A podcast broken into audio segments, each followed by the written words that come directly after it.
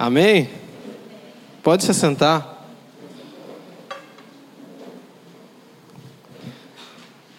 Eu queria usar o jargão da Laine, mas não vai ter jeito. Eu tentei de manhã, aí o Márcio usou, aí eu queria, falei, agora à noite dá, mas não deu. Glória a Deus. Estou é, muito feliz de estar aqui hoje. Um pouco nervoso, mas bastante feliz. Né, pela graça que Deus nos deu e que, e que o Rodrigo que abriu essa fez esse pedido, abriu essa oportunidade para que a gente pudesse estar compartilhando o nosso coração aqui hoje nessa vigília, amém? amém. Ninguém avisou que era vigília? Eu acho que o Rô esqueceu. Tô brincando, gente, não é vigília não. Tem gente que ficou assustado. É... Primeiramente, eu gostaria de agradecer pelas palavras do, do Luiz e agradecer pela sua oração, pela minha vida aqui agora. É, eu gostaria de me apresentar rapidamente. Eu sou Luan. E a gente mora lá em Badiba City. Eu sou casado com a Jaqueline, né? Obviamente, ele já mostrou. E a gente mora na metrópole mega, né? E a gente está muito feliz, já estamos aqui há já alguns meses, eu não sei se você notou, né? Mas já estamos aqui há algum tempo. E estamos amando cada um de vocês. E eu tenho certeza que Deus ele está edificando grandes coisas em nós e edificando grandes coisas através de nós, através dessa casa, amém? Nós temos lugares grandes em Deus para alcançar ainda. É, eu gostaria que você abrisse a sua Bíblia em Gálatas, no capítulo 4. Eu gostaria de compartilhar algo que o Senhor tem, tem tratado no meu coração durante alguns meses já, e Ele vem falando já algo comigo acerca disso, e me levado a um lugar de entendimento acerca disso, e nós entendemos que Deus ele trabalha com propósitos, amém? O Espírito Santo ele trabalha com propósitos, então ele, ele, ele cria ali os seus propósitos e ele começa a nos conduzir e nos movimentar diante daquilo que está no coração dele, certo? E nós podemos entender nas últimas semanas e nas últimas ministrações, nas últimas pregações que ouvimos desde desde a conferência para cá, nós entendemos, e, e o Senhor tem ministrado no coração de muitos líderes aqui, é, e ministrado no coração dos nossos pastores, de que esse ano, nesse ano de 2019, nós caminharemos sobre uma palavra que se chama maturidade. Nós caminharemos para atingir uma maturidade em Deus.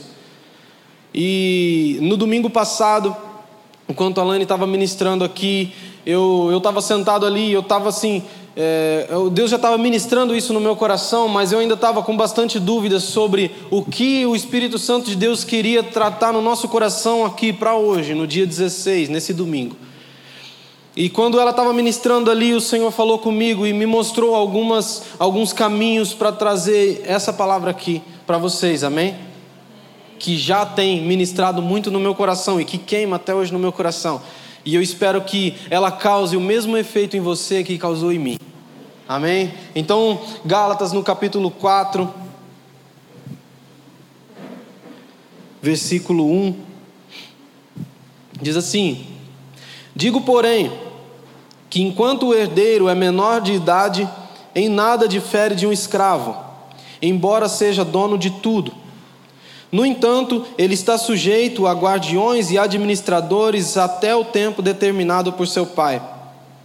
Assim também nós, quando éramos menores, estávamos escravizados aos princípios elementares do mundo. Mas quando chegou a plenitude do tempo, Deus enviou seu filho, nascido de mulher, nascido debaixo da lei, a fim de redimir os que estavam sob a lei, para que recebêssemos a adoção de filhos. E porque vocês são filhos, Deus enviou o Espírito do seu Filho ao coração de vocês e ele clama: Abba, Pai. Assim você já não é mais escravo, mas filho, e por ser filho, Deus também o tornou herdeiro. Você pode glorificar o Senhor por essa palavra? É, nas últimas semanas, algumas semanas atrás, o Rô trouxe uma, uma, mensagem falando sobre, sobre filiação, não sei se você lembra, falando sobre ser filho e tal, e ele trouxe algo é, muito bom, algo muito, muito extraordinário da parte de Deus para o nosso coração. Eu não sei se você lembra, mas no meu coração aquilo está gravado. E eu gostaria de passar por algumas coisas para chegar no entendimento onde eu quero chegar, certo? E eu gostaria de passar por um entendimento de ser filho. Por quê?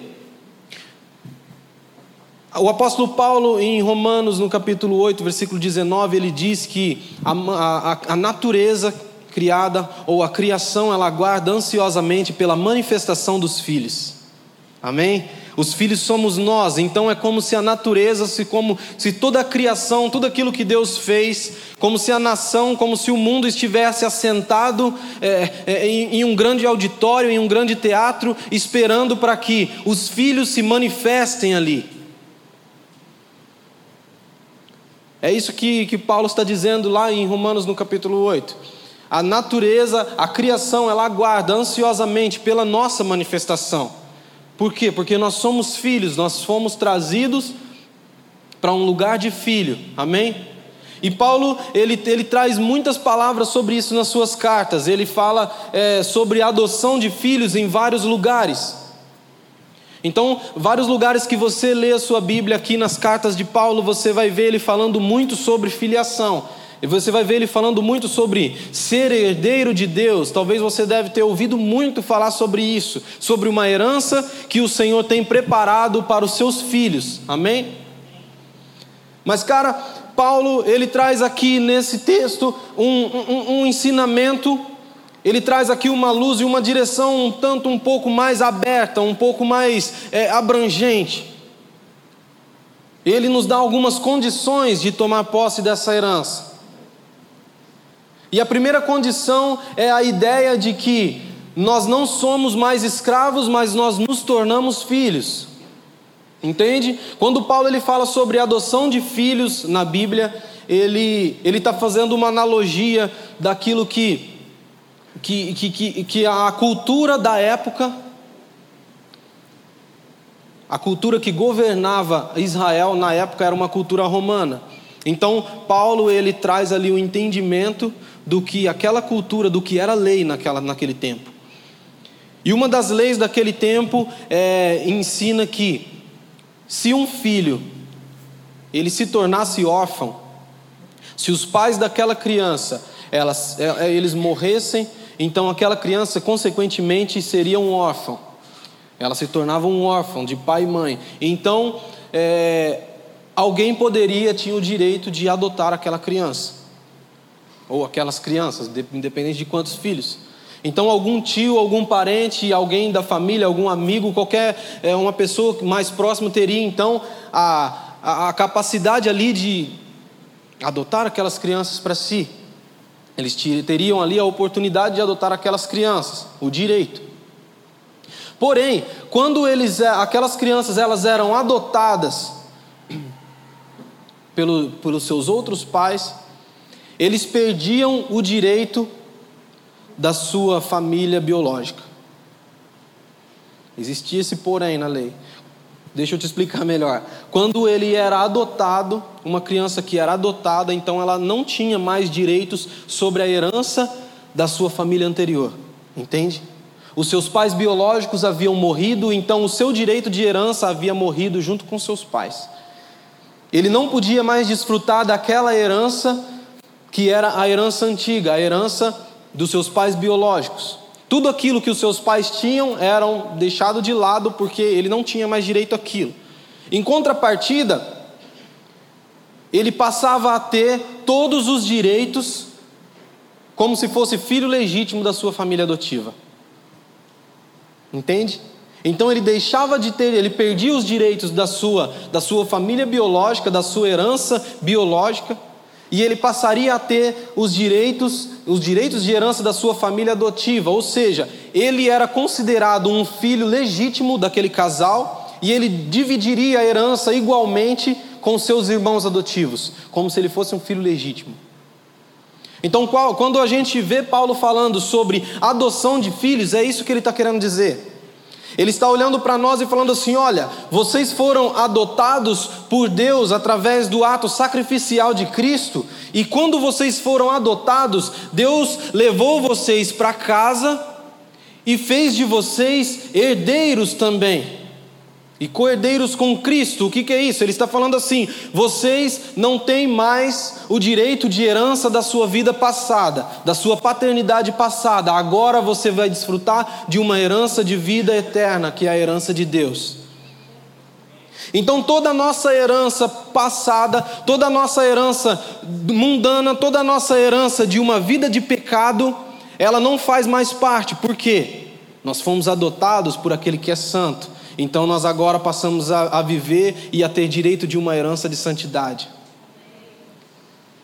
Toda aquela herança de pecado que, que, que, que nos levava à morte, não faz mais parte de nós, entende? A herança que você tinha no mundo, a herança que você tinha do, do, do pecado, que é a morte, não faz mais parte do, da tua realidade, querido. Deus ele te adotou e te colocou em um lugar de filho, um lugar de herdeiro, e a herança de Deus para os filhos é a vida eterna. a grande questão é que muitas vezes nós nos achegamos até Deus com ainda um pensamento, com uma mente escravizada. A grande problemática é que nós viemos para Deus nós abandonamos a nossa vida lá atrás, que era uma vida de escravidão, certo? Que era uma vida de pecado, uma vida de escravidão, e nós começamos a nossa caminhada com Cristo, porém, nós ainda não nos libertamos da nossa mente escrava. Por exemplo, se nós pegarmos na Bíblia, existem alguns, alguns exemplos, eu vou pegar o mais, o mais conhecido, o mais prático. Se nós pegarmos o povo de Israel, lembra lá em Israel quando eles estavam escravizados no Egito? Eles estavam escravizados ali por Faraó no Egito. E o interessante é que Israel ele não, eles não fugiram do Egito. Eles não saíram fugidos, eles não saíram correndo. Eles não, não, não deram um, um, uma coronhada no guarda lá e saiu vazado todo mundo. Não. Por uma ação de Deus através da vida de Arão e Moisés, e, e, e, o amolecimento do coração de Faraó no final de tudo. Então Faraó liberou o povo para que partisse, ou seja, Faraó deu uma autorização para Israel para que eles não fossem mais escravos e que eles partissem da terra do Egito para chegar até a terra onde eles receberiam por herança de Deus. Então eles não saíram do Egito fugidos, eles não saíram como escravos, eles saíram como pessoas livres. Porém, nós entendemos e nós vemos na Bíblia que muitos deles, no meio do caminho, começaram a lembrar da sua vida lá atrás. E às vezes e, parece algo tão, tão, tão, é, tão esquisito, porque eles paravam no meio do caminho e reclamavam que, poxa, mas lá no Egito a gente tinha um pouquinho de comida não é? Não tem uma, uma parte que eles param e reclamam com Moisés, falam, Moisés, mas lá a gente tinha comia carne, cara. Lá a gente tinha uns repolhos, umas batatas para poder fazer uma sopa, e a gente lá comia algumas coisas. Só que eles não deixavam de ser escravos, entende? Mesmo tendo alguns benefícios lá, eles não deixavam de ser escravos, eles não tinham o direito maior que é o direito de herança. Então, quando nós estamos na igreja, estamos na caminhada com Deus, quando eu falo estamos na igreja, eu não estou querendo dizer aqui templo físico ou inseridos num corpo, mas eu estou falando sobre, sobre a nossa caminhada de fé em Deus, o no, nosso andar com Cristo. Então, quando nós estamos nessa caminhada e nós olhamos para trás e começamos a nos lembrar das coisas que nós vivíamos lá no mundo, nós ainda temos uma vida escrava, uma mente escrava. Quando nós olhamos para trás e falamos, nossa, mas quando eu vivia lá e eu e eu sonegava umas notas ali, me sobrava um pouco mais de dinheiro, né? Ou então quando a gente olha e fala assim, nossa, mas parece que eu era mais próspero quando eu vivia lá no mundo. Ou então quando a gente fala assim, olha, eu acho que quando eu não vinha na igreja eu tinha mais paz do que agora, eu tinha mais tempo. Quando nós fazemos isso, quando nós olhamos para trás e, e olhamos para os benefícios que tínhamos lá atrás, é sinal de que nós ainda temos uma mente escrava e não uma mente de filho. Porque aqueles que entenderam que são filhos, eles não têm coragem de olhar para trás, para ver aquilo que eles, aqueles benefíciozinhos que eles tinham lá atrás na sua vida antiga, mas eles olham sempre para frente. Por quê? Porque eles sabem da certeza da herança que eles têm lá na frente. Só que Paulo, eu gosto dele, porque ele, ele traz uma profundidade em algumas coisas tão simples. Porque tudo aquilo que é simples não precisa ser superficial, né? Muitas vezes coisas simples podem nos trazer uma profundidade que nós não conseguimos nem compreender por completo. Uma vez eu estava numa, numa, numa vigília e, e, tinha uma pastora pregando e ela disse algo que marcou a minha vida. E ela, fala, ela falou assim: muitas vezes nós é, buscamos tantas revelações tão profundas em Deus, sendo que nós não conseguimos compreender a mais básica, que é amar a Deus sobre todas as coisas.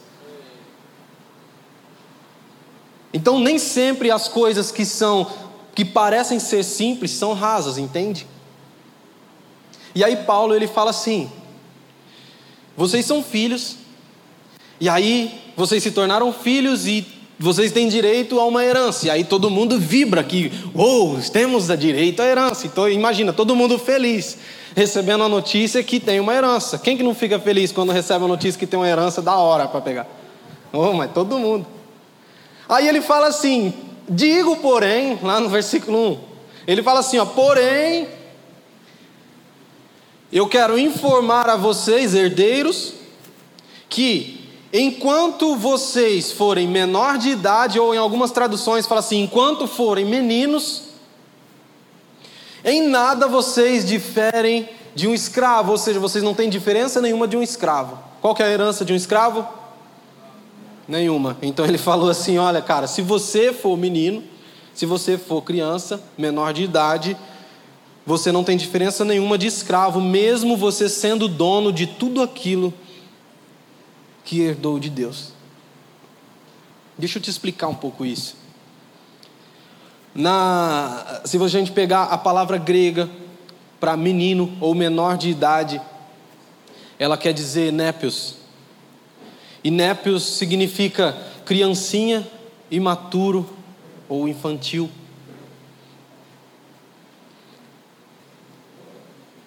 Paulo então está dizendo para a igreja de Gálatas, e o Espírito Santo de Deus está dizendo para nós hoje, para a igreja cumprir, para o ministério cumprir. Ele está dizendo assim: olha, vocês têm uma herança, mas eu digo, porém, que enquanto vocês, herdeiros, forem imaturos, forem infantis e se comportarem como criança, vocês não têm direito de desfrutar da herança que eu tenho preparado para vocês. Essa é a realidade. Sabe, eu teve uma época que. Uma época não. É uma época, eu tava. Eu tinha uns 15 anos mais ou menos. Faz nada. Faz nada, foi esses dias. o povo acha que eu sou velho. nada, né? Quem... E aí eu, eu, eu tinha uns 15 anos e, e eu tinha uma moto. Obviamente, sem habilitação. E eu andava para todo lado com essa moto. E, tipo assim, era minha e a gente hum, dava rolê lá na grande metrópole e tal. E era, era nossa, a metrópole era nossa. E a gente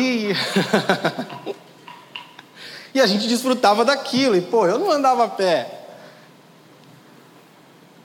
Até que um dia eu sofri um acidente. Eu bati errado ainda, de frente com o carro, com 15 anos de idade. E aí você já pode imaginar o tamanho do BO que sobreveio. Né? Aí a gente tem coragem de falar que ainda é obra do inimigo. Que, né? eu caí, eu, eu, eu me quebrei todo. A ambulância veio me levou embora, e aí quando eu estava lá, eu não consegui me levantar para esconder minha moto da polícia. E a polícia veio e, beleza, prendeu minha moto. E imagina tudo aquilo que, de, de ruim que podia acontecer, juridicamente aconteceu. Então, é, eu tive que ir para o fórum, eu tive que fazer um monte de coisa, é, justamente porque eu não tinha idade para estar tá conduzindo aquela moto. E aí meu pai chegou em mim e falou assim, ele, ele pegou, logo depois dos dias que podia ir lá retirar a moto da, do pátio, né? Ele foi lá, tirou a moto, pagou as multas, pagou tudo que tinha que pagar, catou minha moto levou embora. Quando ele chegou em casa, ele deu uma arrumadinha na moto, que tinha quebrado tudo, ele mandou arrumar algumas coisas e vendeu minha moto. E aí eu fiquei a pé. E aí ele chegou para mim e falou assim: Olha, é o seguinte, você nunca mais vai dirigir enquanto você não fazer seus 18 anos e pegar sua carta, sua habilitação.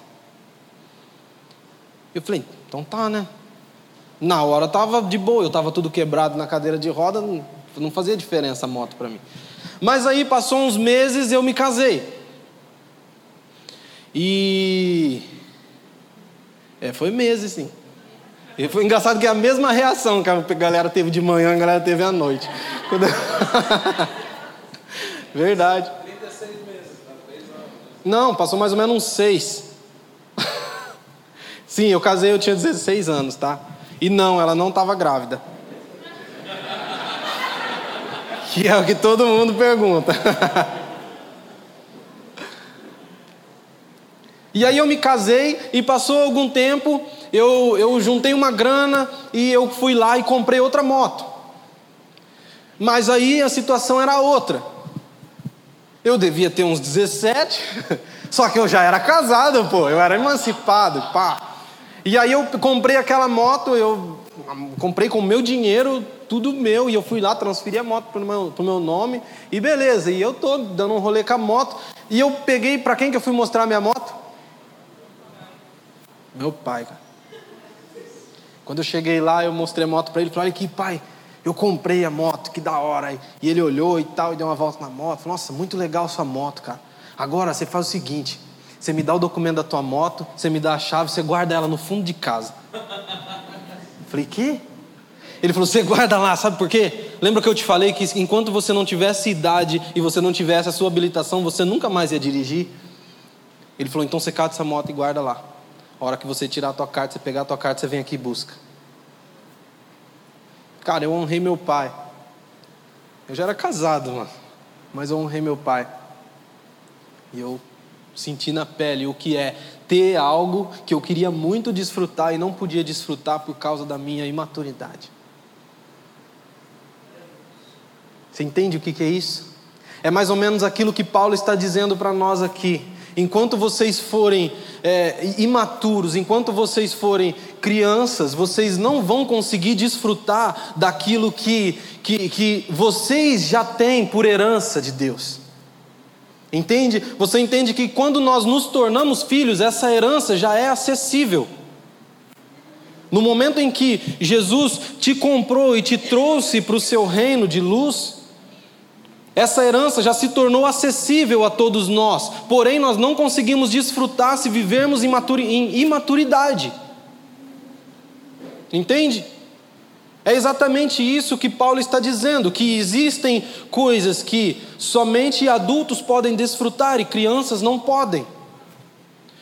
Sabe, se você olhar lá em, em 1 Coríntios, no capítulo 13, se eu não me engano, Paulo fala assim: quando eu era criança, quando eu era menino, eu fazia as coisas de menino, eu falava como menino, eu me comportava como menino, eu andava como menino, eu fazia tudo como menino, porque eu era menino.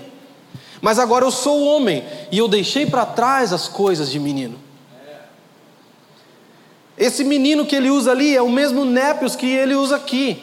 Ele está falando sobre maturidade. Enquanto ele, ele era, ele fala assim: enquanto eu era imaturo, eu só fazia coisas infantis. Eu só fazia, vivia em imaturidade. Eu andava como uma criança, eu me comportava como uma criança. eu era imaturo, mas agora eu sou homem, ou seja, eu amadureci. Então eu abandonei as coisas de menino, eu deixei para trás. Sabe, o Espírito Santo de Deus, ele, ele, ele nos denuncia nessa noite e ele fala sobre fortemente nos nossos corações que nós precisamos abandonar as coisas de criança. Nós precisamos abandonar as coisas de pessoas imaturas. Nós precisamos abandonar uma vida de uma igreja imatura. Porque se nós não conseguimos deixar essa vida de imaturidade e passar a viver uma vida de maturidade, nós não vamos conseguir desfrutar de tudo aquilo que Deus já tem depositado sobre nós. Existem coisas que apenas um relacionamento adulto, existe uma intimidade que apenas um relacionamento maduro pode desfrutar. É ou não é verdade? Ele tem coisas grandes, sim. Ele tem é, é, coisas. Às vezes a gente olha pessoas desfrutando de, de coisas grandes em Deus e nós apenas admiramos. Até a gente estava. É, o pessoal estava comentando algumas coisas agora aqui em cima, com a reunião com louvor, e pô, isso é verdade. Às vezes a gente olha pessoas desfrutando de coisas tão grandes, fazendo coisas tão grandes, mas nós olhamos para aquilo, admiramos aquilo, mas nunca conseguimos fazer aquilo porque nós não alcançamos ainda aquele lugar de maturidade, entendeu? Sabe, tem coisas que Deus depositou sobre a tua vida, que é diferente do que aquilo que Ele depositou sobre a minha. Tem coisas que você vai fazer que eu nunca vou poder fazer. Tem pessoas que você vai conseguir alcançar que eu nunca vou conseguir alcançar. E tem coisas que eu vou fazer que você também não vai conseguir, mas nós precisamos compreender tudo aquilo que Deus tem depositado sobre nós e acessar tudo isso para vivermos um lugar de, de, de maturidade em Deus. Lembra quando você ia para a escola? Faz tempo, isso aí deve fazer tempo para muita gente. Sempre quis beber água nessa caneca aqui, ó. É a segunda vez hoje, ó. Aleluia. Aleluia. Tô brincando. Lembra quando você ia para a escola? E aí, mais, mais é, é, diretamente, assim, quando você tinha uns oito anos, mais ou menos, nove anos, aí faz tempo, hein? Vixe, faz uns 42 anos, mais ou menos. Quando você ia para a escola, assim, com essa idade de uns oito anos, mais ou menos. E aí a gente, nessa época, a gente já tinha umas namoradas na escola, né? Elas não sabiam. Algumas até sabiam. Tem gente que a última vez que, que teve uma namorada foi nessa época. Eita Deus. Fala Deus, né?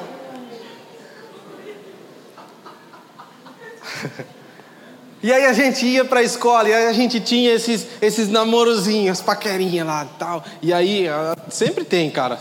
Certeza que teu filho e tua filha faz isso na escola. Você fazia. E aí eh, tem um menino arruma uma namoradinha lá, e aí eh, acontece muito assim, troca de cartinha, né? Às vezes, aquelas cartinhas apaixonadas, com aqueles garranchos, tudo, aquele coração tudo garranchado. Só que o que, que acontece com esse relacionamento? Acontece que no final do ano, cara, cada um vai para um lado, acaba as aulas, cada um vai para um canto e Cada um vai para sua casa. E aí no ano que vem a gente arruma outra namoradinha. E aí faz a mesma coisa. É ou não é? Mas o que, que esse relacionamento produziu? Além de cartinhas apaixonadas. Você entende que muitas vezes nós estamos na igreja vivendo um relacionamento como se fosse um relacionamento desse, cara? que não passa de cartinhas apaixonadas para Deus, que não passa de musiquinhas apaixonadas para Deus. Mas um relacionamento infantil ele não pode produzir porque ele é estéreo ainda. Ele não tem maturidade para produzir. Você entende que uma criança de 8 anos, 9 anos, uma menina, ela não pode ser mãe, ela não pode gerar um filho, mesmo que ela queira ser mãe. Ela não pode, porque não tem maturidade suficiente para gerar. Você entende que um menino dessa mesma idade, ele também não pode gerar um filho, mesmo que ele queira e mesmo que ele tente, e ele não tem maturidade suficiente para gerar um filho. A única coisa que ele pode fazer é mandar cartinha apaixonada, é dar um beijinho no rosto e cada um for para sua casa. O relacionamento e a intimidade é, é, é, de verdade é apenas adultos que podem viver. E aquilo que o Senhor gera em nós é gerado na intimidade. Então, cara, se nós não formos maduros naquilo que Deus propôs para nós, nós não vamos conseguir ter intimidade com Ele de verdade, nós não vamos gerar nada nele. Sabe, passou da hora da igreja entender que um relacionamento de mentirinha não vai nos levar a alcançar a herança. Além de nós pararmos e entendermos que nós somos filhos, deixamos o pensamento de escravo para trás e entender que somos filhos, nós também precisamos entender que sem viver a maturidade, a herança, ela só vai ser uma herança. Ela vai estar tá lá escondida em Deus, mas que nós não vamos conseguir acessar. Porque Paulo fala assim: olha, eu deixei para trás as coisas de criança, as coisas de menino, as coisas imaturas porque agora eu sou homem e agora eu sou maduro e agora eu, eu vivo coisas maduras nele. Então eu posso é, ter acesso àquela herança, eu posso desfrutar, posso não só ter acesso, não só saber que eu tenho direito, entende? Mas eu posso desfrutar daquilo que ele tem para mim. Sabe, eu gosto muito de, de analisar as crianças assim. Eu aprendo muito com meu filho. Espero que ele aprenda muito comigo também. Mas eu aprendo muito com ele. E às vezes eu, eu olho ele e eu. Sabe, todo dia de manhã, quando eu saio para trabalhar, e ele está dormindo. Obviamente. Não só ele, né? Mas a galera toda em casa. Isso já é umas 9 horas da madrugada. E aí eu, eu saio para trabalhar, tá todo mundo dormindo lá. E mas quando eu chego, por volta do meio-dia, ele já está acordado e, e ele está brincando, cara. E aí ele brinca lá com os carrinhos dele, e aí eu chego em casa, ele já vem me chamando para brincar também. Eu, pai, vamos brincar, e aí pega os Hot Wheels, os negócios, e vamos brincar, e é o que ele gosta de fazer. Aí eu volto para trabalhar, ele ainda continua lá brincando, e ele passa a tarde inteira brincando. Se ele vai para a escola, ele fica a tarde inteira brincando na escola. E aí quando eu chego em casa, por volta de umas 8 horas da noite, ele ainda está lá na sala ou no quarto dele e está brincando. E aí, na hora de dormir, eu tenho que brigar com ele para ir dormir, por quê? Porque ele está brincando. Porque é a única coisa que criança faz, cara. A criança, quando não está dormindo, está brincando. É ou não é? O Senhor diz, olha para nós e fala assim: oh, desperta você que está dormindo. Mas não é para você acordar e começar a brincar, entende? Se você levantar e acordar, você não vai, não é sinal de que você amadureceu, é sinal que você só acordou.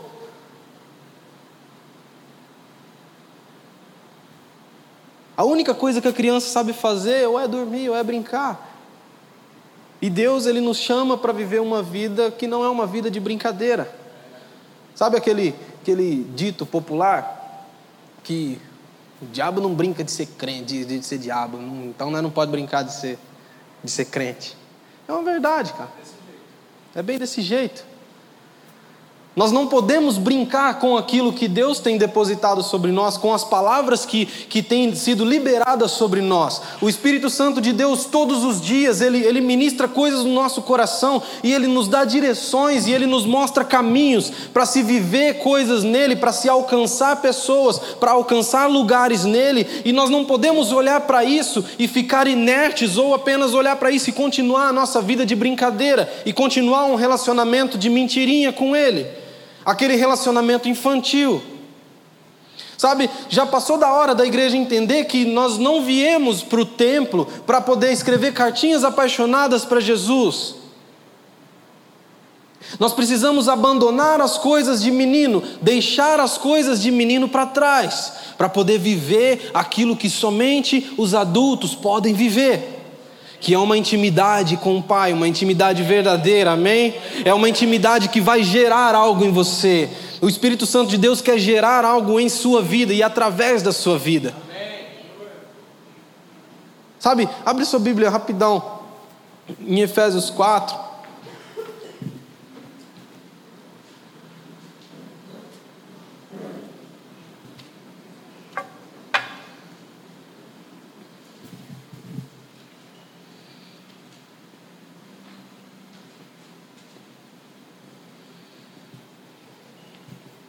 Você já deve ter lido isso umas,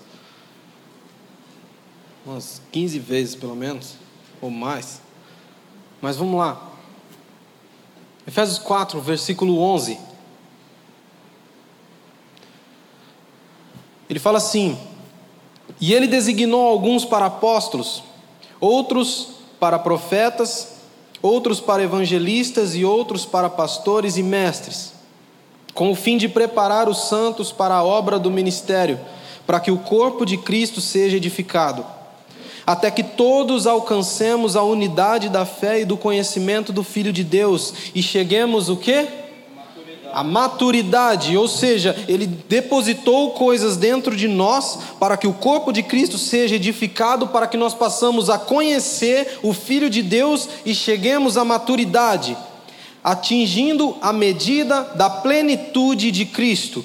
O propósito é que não sejamos mais como crianças, levados de um lado para o outro pelas ondas, nem jogados para cá e para lá por todo o vento de doutrina e pela astúcia e esperteza de homens que induzem ao erro.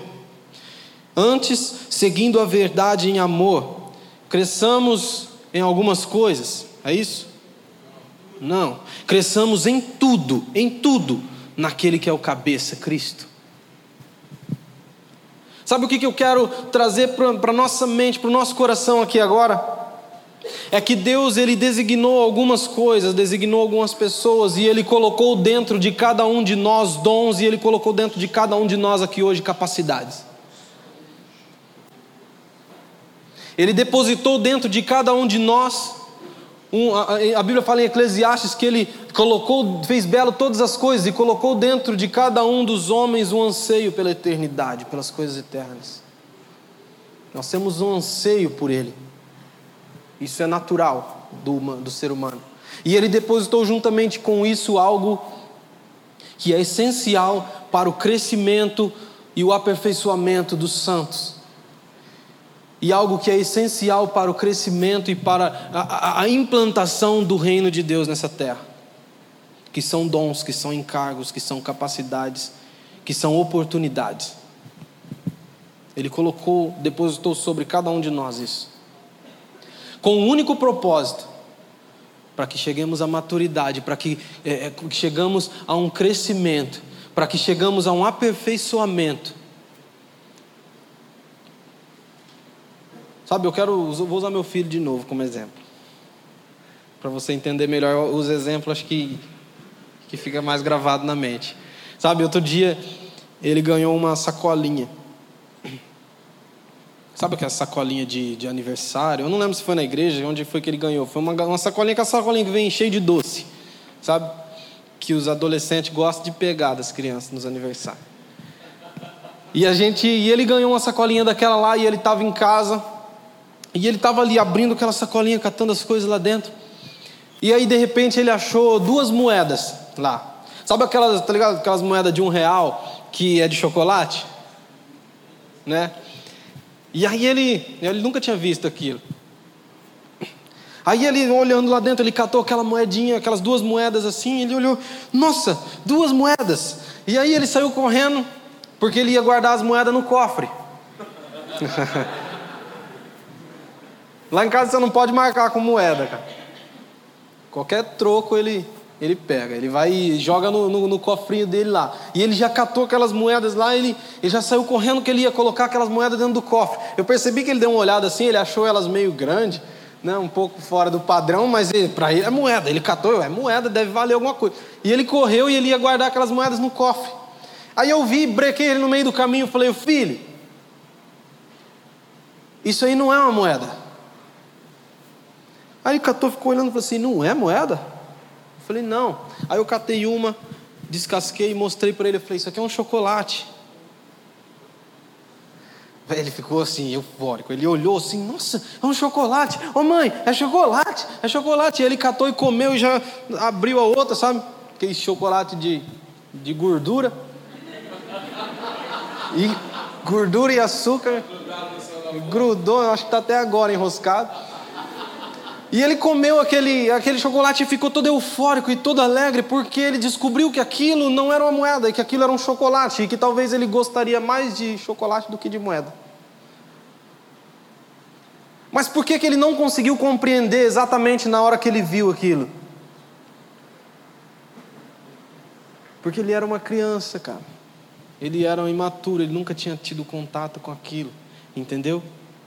Sabe onde eu quero chegar?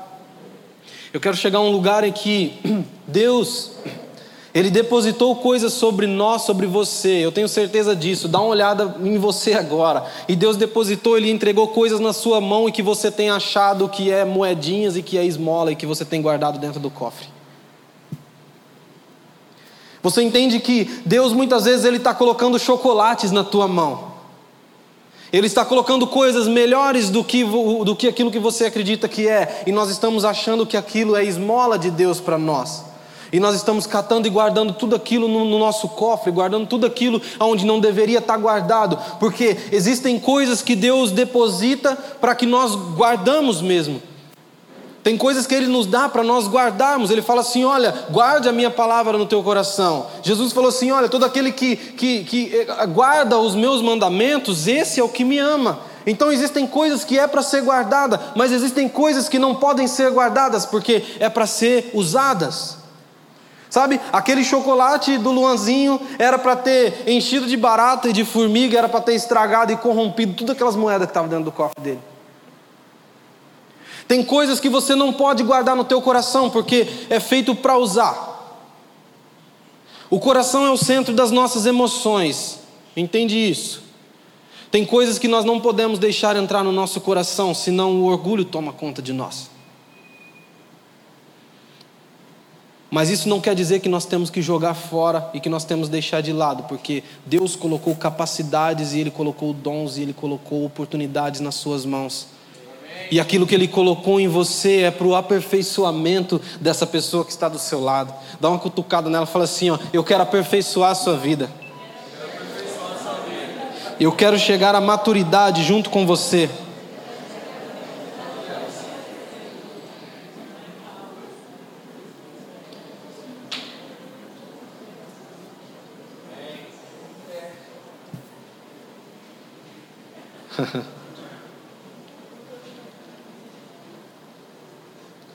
Será que isso traz um temor no teu coração da mesma forma que traz no meu? Será que nós conseguimos entender hoje que atitudes de criança, muitas vezes, é, é uma criança não pode receber determinadas responsabilidades? Você não pode dar uma faca para uma criança de três anos cascar uma laranja. Além dela não conseguir, ela vai se machucar. Deus ele não pode te liberar para algo se você não alcançou a maturidade, entende? Eu acredito que nós estamos é, para viver algo em Deus que vai além de tudo aquilo que nós conseguimos compreender. Eu acredito que nós estamos é, para viver algo em Deus, nós estamos às portas de algo grande em Deus, que talvez muitos ainda não ouviram, muitos não viram. Nós, talvez nós temos coisas para acessar em Deus nos próximos anos, ou nos próximos meses, ou talvez nos próximos dias. Mas são coisas que nós não vamos conseguir acessar em um lugar de imaturidade, e sim em um lugar de maturidade. Por quê? E vai, vai vir grandes responsabilidades sobre nós. Lembra que outro dia que a Laine trouxe uma mensagem aqui e ela falou assim que Deus não veio formar uma creche, Ele veio formar um exército? Lembra? Porque a única coisa que tem na creche são crianças, birrentas, mimadas, que fica chorando por causa de qualquer coisa, que fica se ofendendo por coisinhas e fazendo birrinha.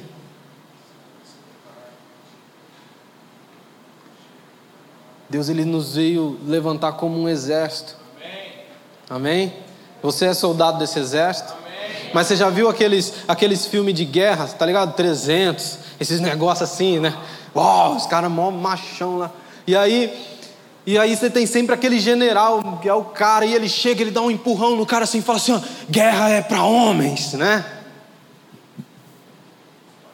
Espartanos. Guerra é para homens, ser soldados é para homens, não é para crianças, não é para meninos. Sabe, Deus não nos chamou para viver de mimimi, para viver de criancice, Deus nos chamou para viver em guerra. Primeiramente conosco, guerra com, com, com, o nosso interior, com a nossa carne, e depois contra as hostes e as potestades e tudo aquilo que opera para que a vontade de Deus não seja feita. E Deus veio trazer para nós uma herança, algo que é rico. O nosso coração deveria se exultar e se alegrar e vibrar de felicidade quando nós ouvimos isso. Se você recebesse uma ligação hoje e falasse assim: Olha, você agora é herdeiro de muitos milhões. Nossa, os caras iam falar em língua, ia ser batizado no Espírito na hora. Nós deveríamos vibrar da mesma forma quando nós ouvimos: Deus tem uma herança para você. Porque a herança de Deus ela é muito mais rica do que tudo aquilo que nós podemos viver aqui. A herança de Deus ela é eterna. A herança de Deus ela não é superficial, ela não é algo para se viver momentaneamente. Só que eu conheço pessoas que tem direito a heranças, isso falando fisicamente, no nosso, nossa terra, pessoas lá da metrópole que são herdeiros de, de grandes quantias, mas não tem uma bicicleta velha para empurrar.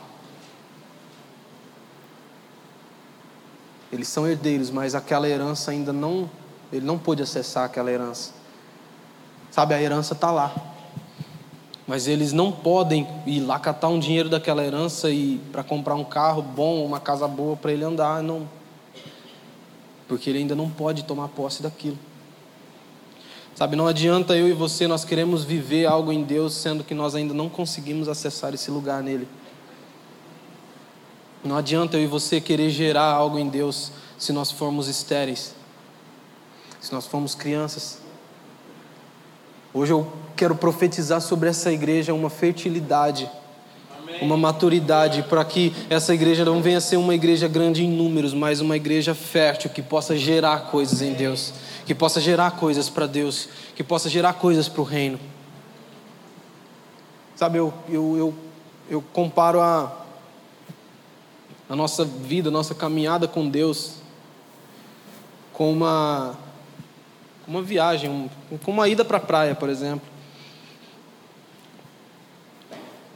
Eu gosto muito de ir para praia. Né? Quem não, né? Só que sabe qual que é o maior problema, qual que é a maior dificuldade de nós, do interior?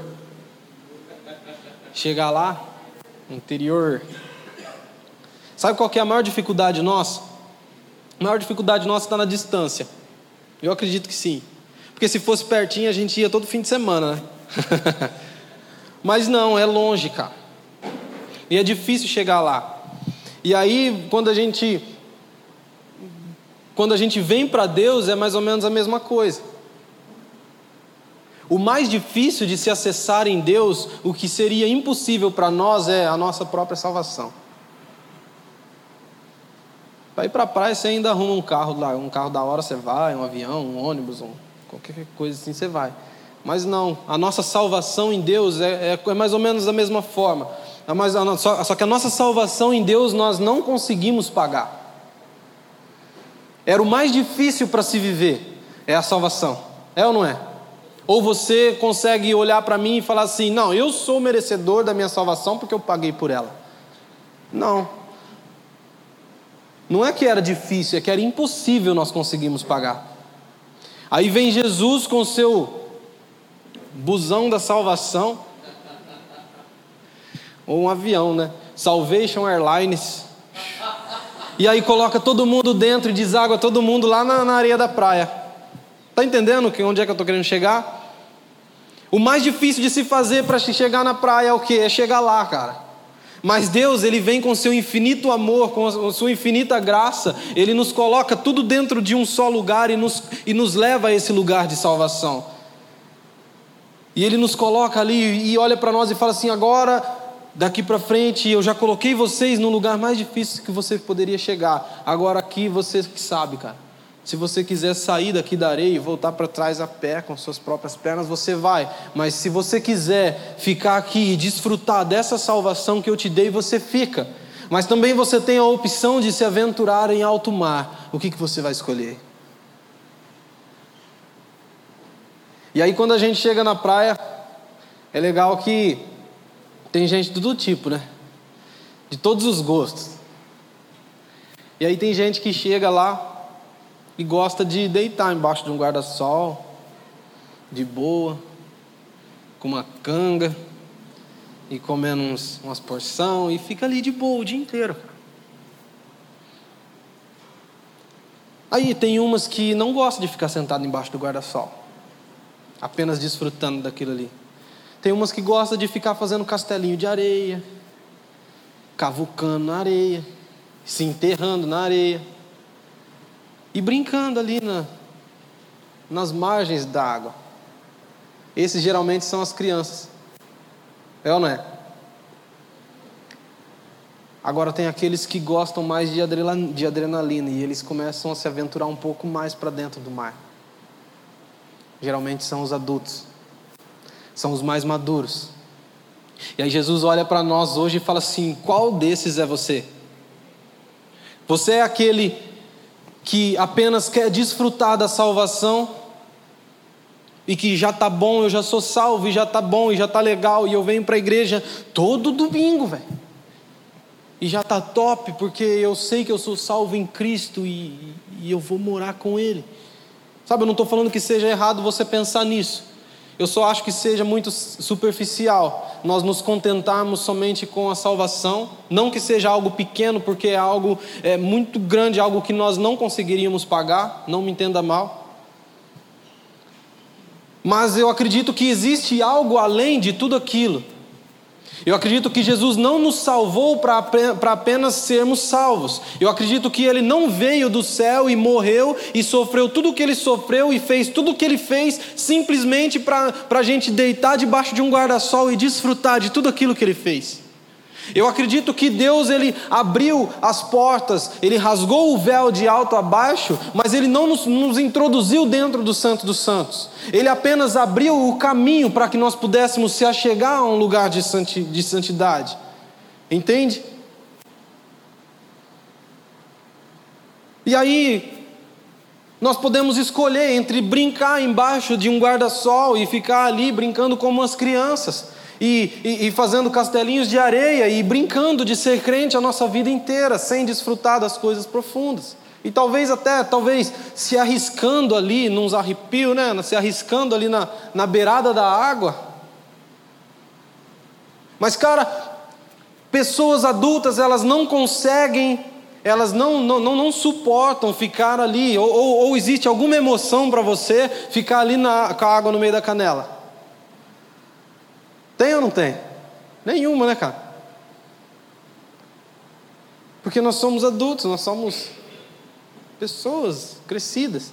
Então nós queremos ir para um lugar onde, onde vai nos, nos dar um pouco mais de adrenalina, é não é? Um pouco mais de emoção. E aí a gente quer pegar umas ondas, e a gente quer. É esse tipo de pessoa que eu estou falando.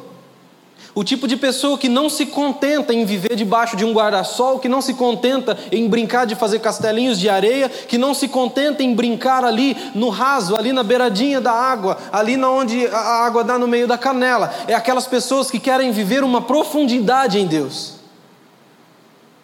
E aí nós começamos a caminhar diante daquele, da, da, daquele mar, e quanto mais nós caminhamos, vai para dentro daquele mar, mais fundo vai ficando. E quanto mais fundo vai ficando, menos controle nós temos, é ou não é verdade? E aí nós começamos a perder o controle dos nossos pés, é, é até chegar a um lugar onde não dá mais pé e a gente tem que nadar, é ou não é? Mas aí sabe o que acontece, cara? Quando você começa a caminhar muito profundo e você começa a perder o, o, o controle da tua própria vida ali, sabe o que acontece? Eu acho que nunca ninguém tentou fazer isso aqui. Eu acho não, tenho certeza. Porque senão você não estava aqui. Porque quando a gente vai muito profundo no mar, quando a gente é muito ousado, a gente morre. É ou não é? Quando você é muito ousado, cara, você corre um grande risco de morrer. Nossa, eu estou pondo medo em todo mundo aqui, agora. A maturidade te leva à morte. A ousadia te leva à morte. Agora teve gente que ficou meio assustado, assim, falou, tava, tava, tava até mais ou menos até agora. Aí falou de morrer, mano. Quando nós avançamos em Deus, entende isso?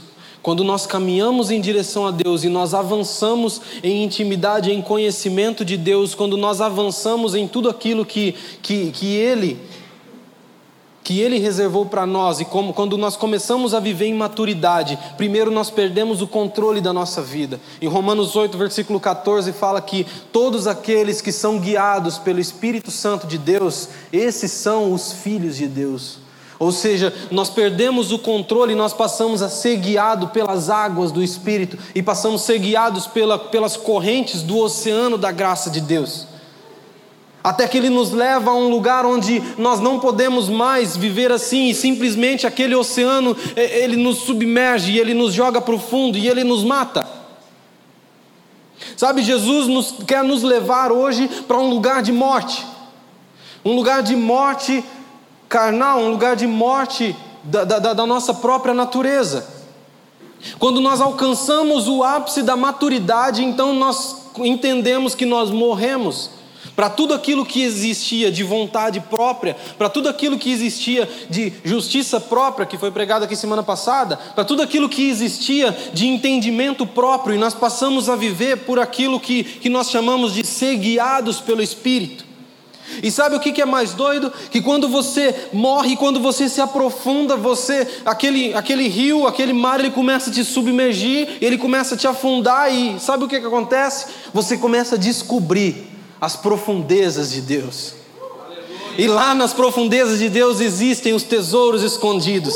Tá ligado aquele negócio que todo mundo fala assim, ó, que nem olhos viram, nem ouvidos ouviram? tá escondido lá no fundo em Deus, cara.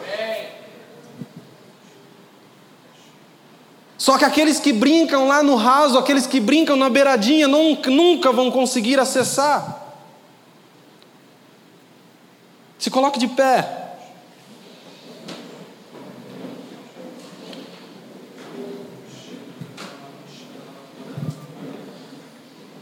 Aqueles que brincam no raso, aqueles que brincam na beirada, nunca vão ser capazes de acessar aquilo que, que o Senhor tem preparado, as profundezas de Deus, os lugares de, de profundidade nele, os tesouros escondidos nele.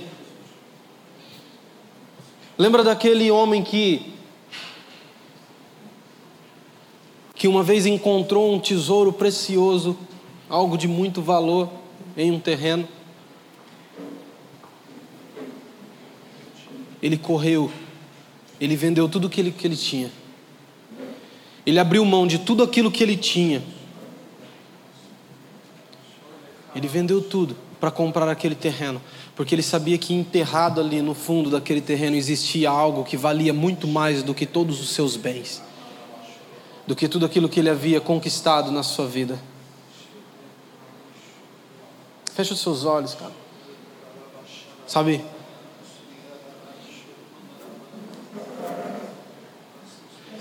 Jesus quer que você para de olhar para o seu passado. Ele quer que você para de olhar para aquilo que você vivia lá em 2002, lá em 2005, lá em 2010, tudo aquilo que você vivia lá quando você estava longe. Ele está dizendo para você que tudo aquilo foi apagado, toda aquela herança foi apagada, você não tem direito mais daquilo. E você tem uma herança agora que é eterna, algo que é de Deus para você, algo do coração de Deus. Algo que Ele quer depositar sobre você aqui hoje, algo que talvez Ele tenha depositado sobre você já há muito tempo. Então comece a olhar para dentro do teu coração agora e comece a ver se não existem coisas aí que, que, que você guardou aonde não deveria ter guardado. Feche os seus olhos agora e comece a analisar o seu coração agora e dá uma olhada no que, que você tem guardado aí.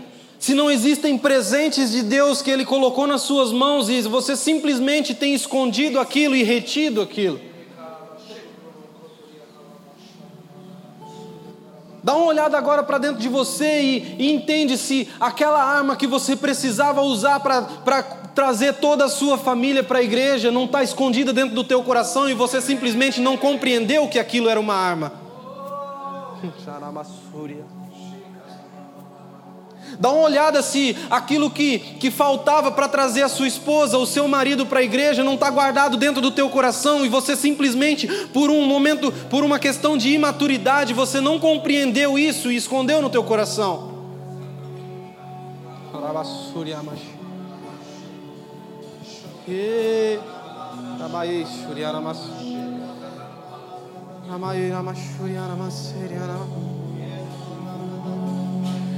Espírito Santo de Deus paira sobre esse lugar nessa noite, querido. O Espírito Santo de Deus, ele para sobre esse lugar agora e ele está contemplando o meu, o teu coração aqui agora. Sabe, ele não está procurando um coração, uma oração bonita, ele não está procurando uma oração eloquente, ele não está procurando uma voz alta, mas ele está procurando um coração sincero, um coração que reconhece a sua miséria. Ei! Ele está olhando para nós agora e procurando um coração disposto a morrer para si, a abrir mão de tudo aquilo que é, de tudo aquilo que sente, de tudo aquilo que vive, para viver tudo aquilo que a herança de Deus propõe. Então, se você sentir no seu coração de se ajoelhar, se você sentir no seu coração de vir até aqui à frente, se você sentir no seu coração de pular, você faça o que você quiser. Só não deixe esse momento passar na tua vida sem que você reconheça, sem que você reconheça aquilo que Deus tem depositado sobre você. Senhor Jesus, que o teu rio flua nesse lugar, Pai. Ei, que o teu rio flua nesse lugar. Diga isso, que o teu rio flua nesse lugar que o teu rio flua nesse lugar, que o teu oceano flua nesse lugar, que as correntes desse oceano do Espírito, desse oceano da graça, flua nesse lugar. Ei! Comece a subir o nível, Espírito Santo. Comece a subir o nível das águas. Comece a subir o nível das águas e comece a nos aprofundar em Ti. Ei! Comece a subir o nível das águas nos faça morrer em Ti, faça morrer as nossas paixões, faça morrer as nossas vontades. Ei!